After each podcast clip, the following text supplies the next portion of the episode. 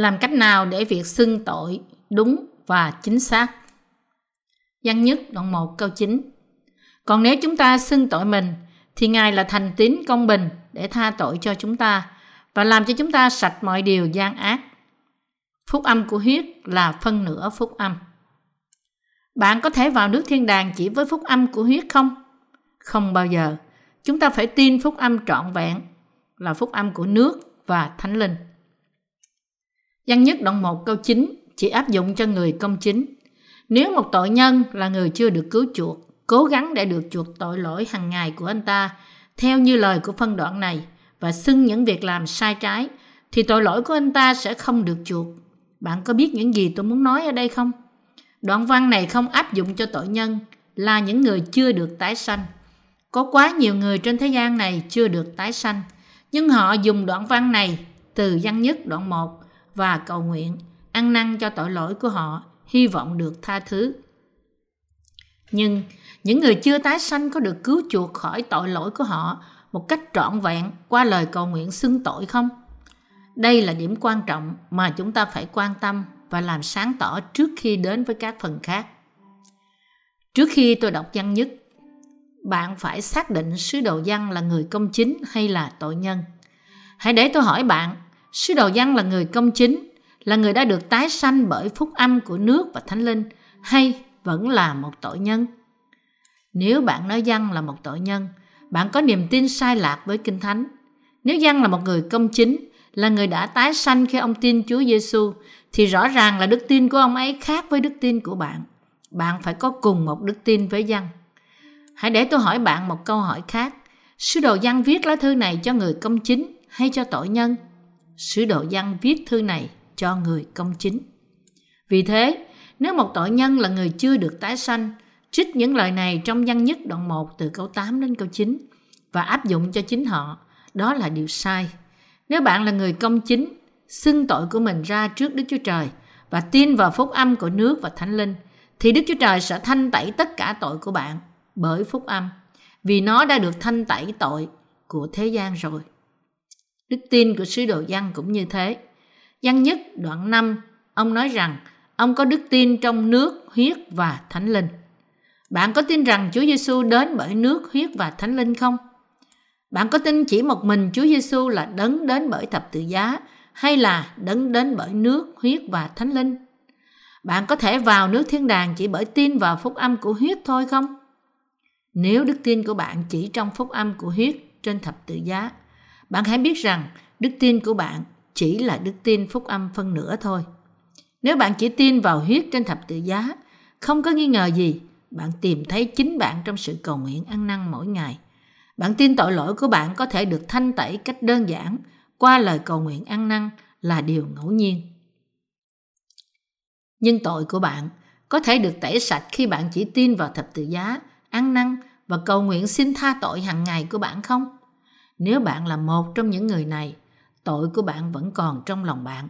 Vì không một ai được tẩy sạch tội bởi chỉ tin vào huyết trên thập tự giá hay là mỗi ngày cầu nguyện ăn năn. Nếu bạn là một trong những người này, thế là bạn chưa biết phúc âm của nước và thánh linh và đức tin của bạn chưa trọn vẹn.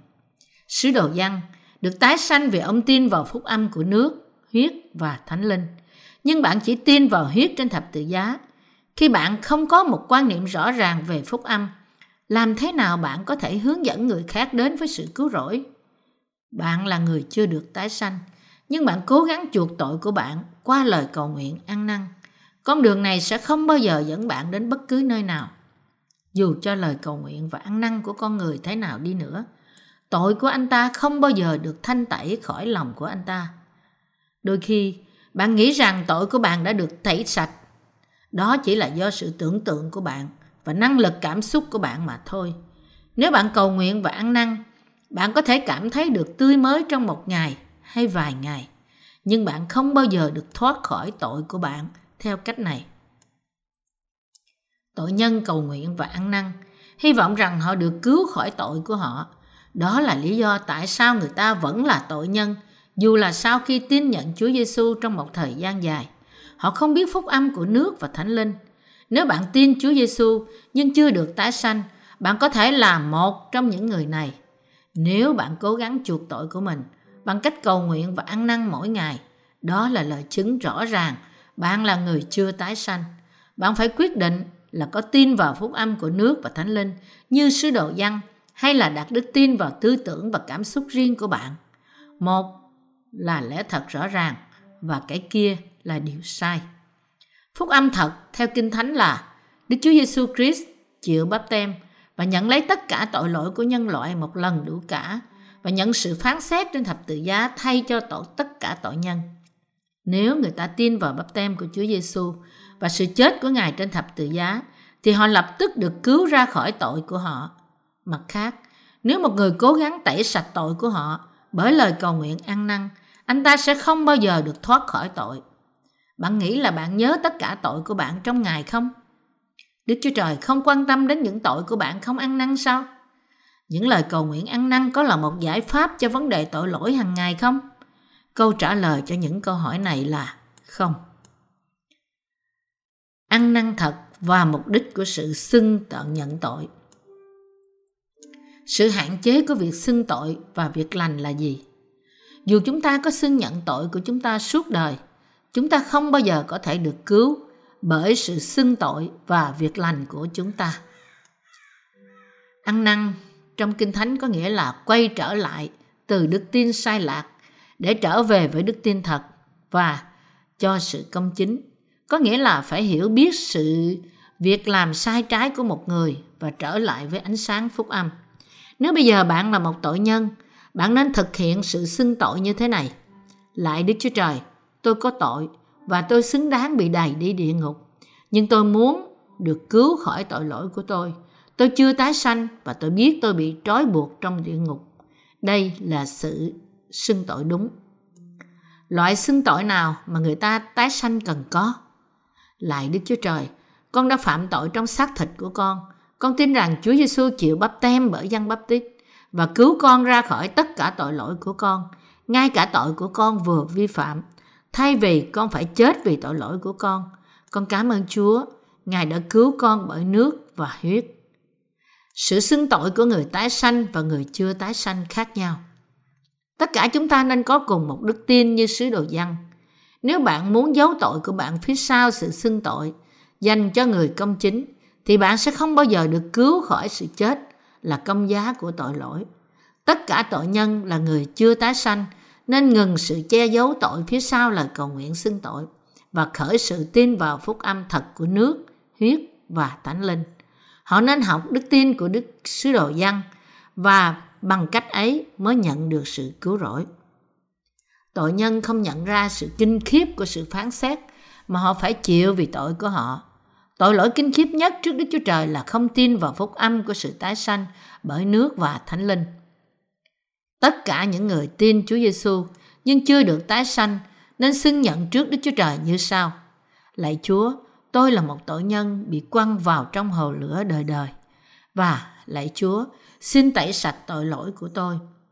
Khi một tội nhân nhận vào trong lòng của anh ấy phúc âm của Chúa Giêsu, cứu anh ấy qua bắp tem của Ngài ở sông Giô-đanh và huyết Ngài trên thập tự giá, anh ấy được thoát khỏi tất cả tội lỗi của anh ấy. Đây là lời xưng tội của tội nhân, nên có thể được cứu khỏi tất cả tội lỗi trước Đức Chúa Trời.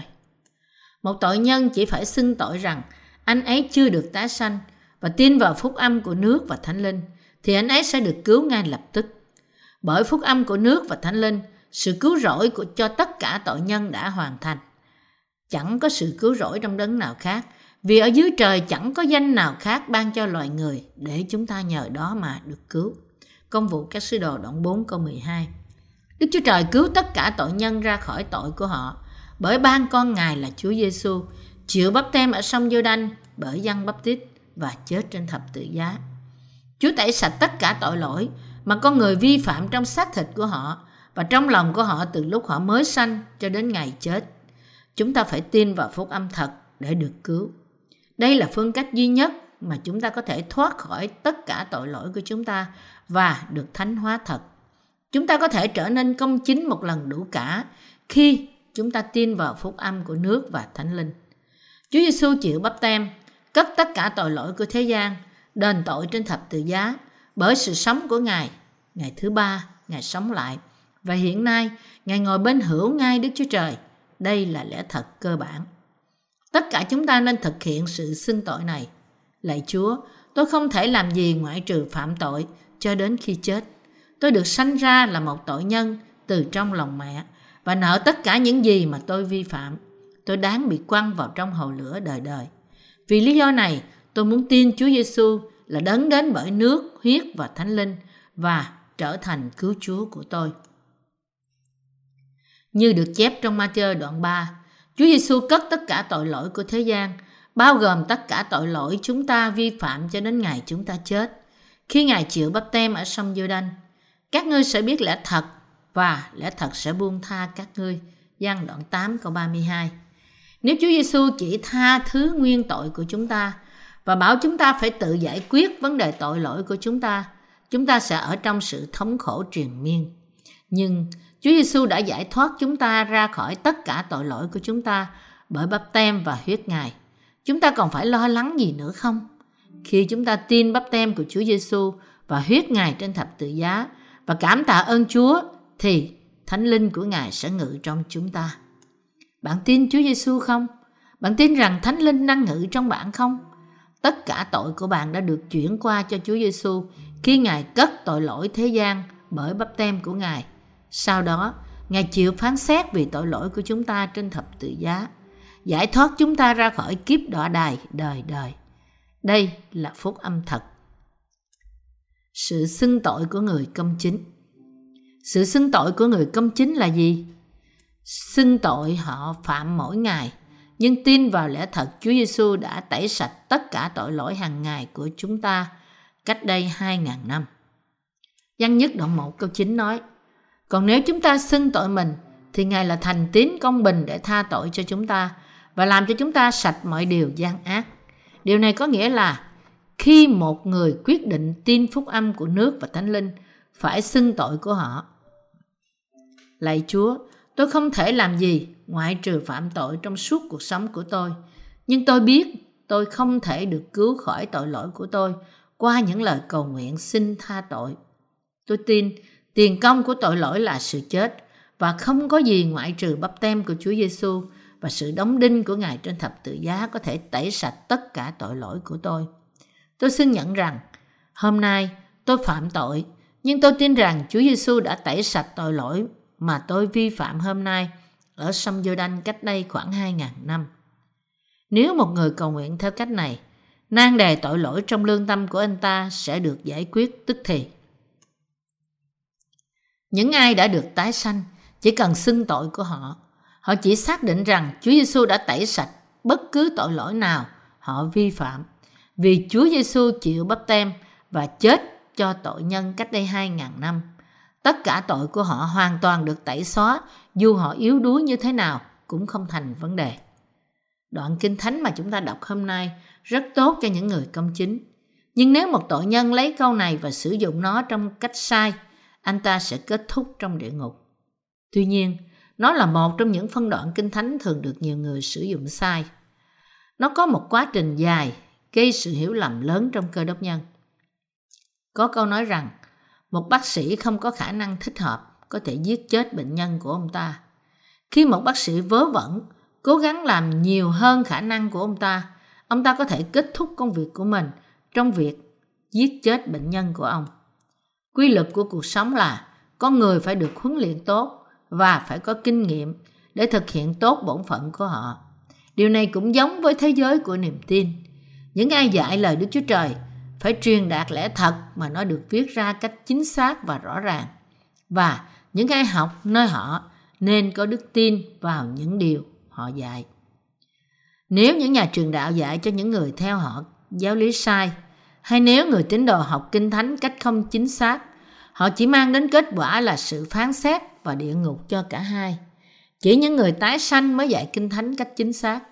Ngay cả thuốc tốt cũng có thể giết bệnh nhân nếu nó bị kê đơn sai và điều này cũng giống như việc dạy và học lời Đức Chúa Trời. Nó giống như sự cần thiết của lửa trong cuộc sống của chúng ta. Nó sẽ mang đến tai họa nếu lửa đặt vào tay trẻ con. Lời của Đức Chúa Trời sẽ mang đến tai họa kinh khiếp khi đặt vào những bàn tay sai. Chúng ta thấy rõ sự khác biệt giữa xưng tội của người công chính và tội nhân. Văn nhất đoạn 1 câu 9 là viết cho người công chính. Khi một người công chính xưng tội lỗi của họ trước Chúa bởi đức tin, anh ta được giải thoát khỏi tội lỗi vì Chúa Giêsu đã tẩy sạch tất cả tội lỗi cách đây 2.000 năm. Thật sai đối với tội nhân khi họ tin rằng tội của họ được tẩy sạch, khi mà mỗi ngày họ cầu nguyện xin tha tội. Khi một người chưa tái sanh, tội lỗi của anh ta có thể được tẩy sạch bởi xưng tội không? Đức Chúa Trời công bình. Ngài sai con độc sanh của Ngài đến thế gian và Ngài đã cất tội lỗi của thế gian qua bắp tem của Ngài cứu tất cả những ai tin vào bắp tem của Ngài và huyết Ngài trên thập tự giá. Vì thế, khi một người công chính xưng tội, Đức Chúa Trời nói với anh ta rằng Chúa Giêsu đã cất tất cả tội lỗi của thế gian khoảng 2.000 năm trước đây rồi. Vì thế, anh ta chỉ xác định rằng anh ta vô tội, mặc dù xác thịt của anh ta vẫn phạm tội.